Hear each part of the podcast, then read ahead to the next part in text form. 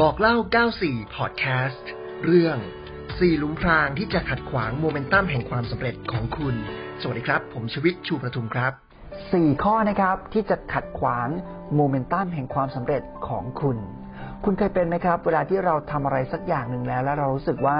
ทำไมมันไกลจังเลยอะทำไมมันไม่สำเร็จเปรี้ยงปร้างเหมือนคนอื่นเขาสักทีทำไมตัวเราเองเนี่ยมันถึงทำไม่ได้เหมือนคนอื่นเขา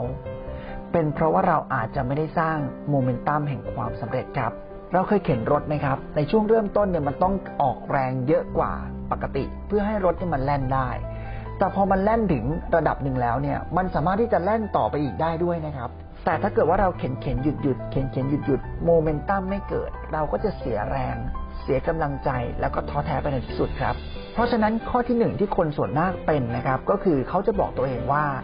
ฉันจะพยายาม หรือว่าฉันจะทำแต่ความเป็นจริงแล้วนะครับ เขาจะต้องบอกตัวเองว่า ฉันต้องทำอีก ฉันต้องทำต่อไปอีก ฉันจะต้องยังไม่หยุดพัก ฉันจะต้องทำเกินกว่านี้อีก มันถึงจะทำให้แรงเหวี่ยงนี้มันเกิดขึ้นครับ ข้อที่สองนะครับ คนส่วนใหญ่มักจะบอกว่า ฉันขอใช้พลังแค่ครึ่งเดียวเหมือนตอนนี้ได้ไหมอะมันเริ่มดีแล้วมันเริ่มได้แล้วฉันขอหยุดพักก่อนได้ไหม เมื่อคุณลดพลังลงในขณะที่โมเมนตัมยังไม่เกิดขึ้น มันน่าเสียดายนะครับ เพราะคุณอาจจะต้องเริ่มต้นใหม่อีกครั้ง และถ้าคุณยังเป็นอย่างนั้นอีก อาจจะต้องเริ่มต้นใหม่ไปเรื่อยๆ ซึ่งมันเหนื่อยกว่าการทำเต็มที่แบบรอบเดียวจบนะครับ ข้อที่สามครับคนส่วนใหญ่มักจะคิดข้างในใจลึกๆว่า ฉันจะทำงานแบบหวังผล มันจะไม่เกิดอะไรขึ้นไม่ได้ เพราะว่าฉันทำลงไปแล้ว มันอาจจะเกิดขึ้นครับ แต่มันยังเกิดขึ้นไม่พอทำแบบไม่หวังผลนะครับทำอีก ทำเรื่อยๆ ข้อที่สี่ข้อสุดท้ายนะครับ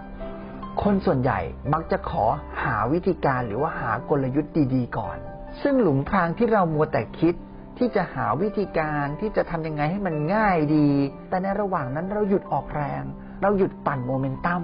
มันเลยทำให้สิ่งที่เราควานหาวิธีการที่ง่าย ๆ กลับเป็นสิ่งที่ยากในความสำเร็จแทน เพราะสิ่งที่ง่ายคือการลงมือทำไปอีกทำให้ต่อเนื่อง ทำให้มากพอทำให้นานพอ แล้วค่อยควบคู่ไปกับการที่เราเนี่ยเรียนรู้หาวิธีการที่มันง่ายขึ้น ให้กำลังใจนะครับ ความพยายามของทุกคนที่กำลังทำอยู่ เมื่อวันที่เราถึงเป้าหมาย เราจะได้มากกว่าเป้าหมายที่เราตั้งไว้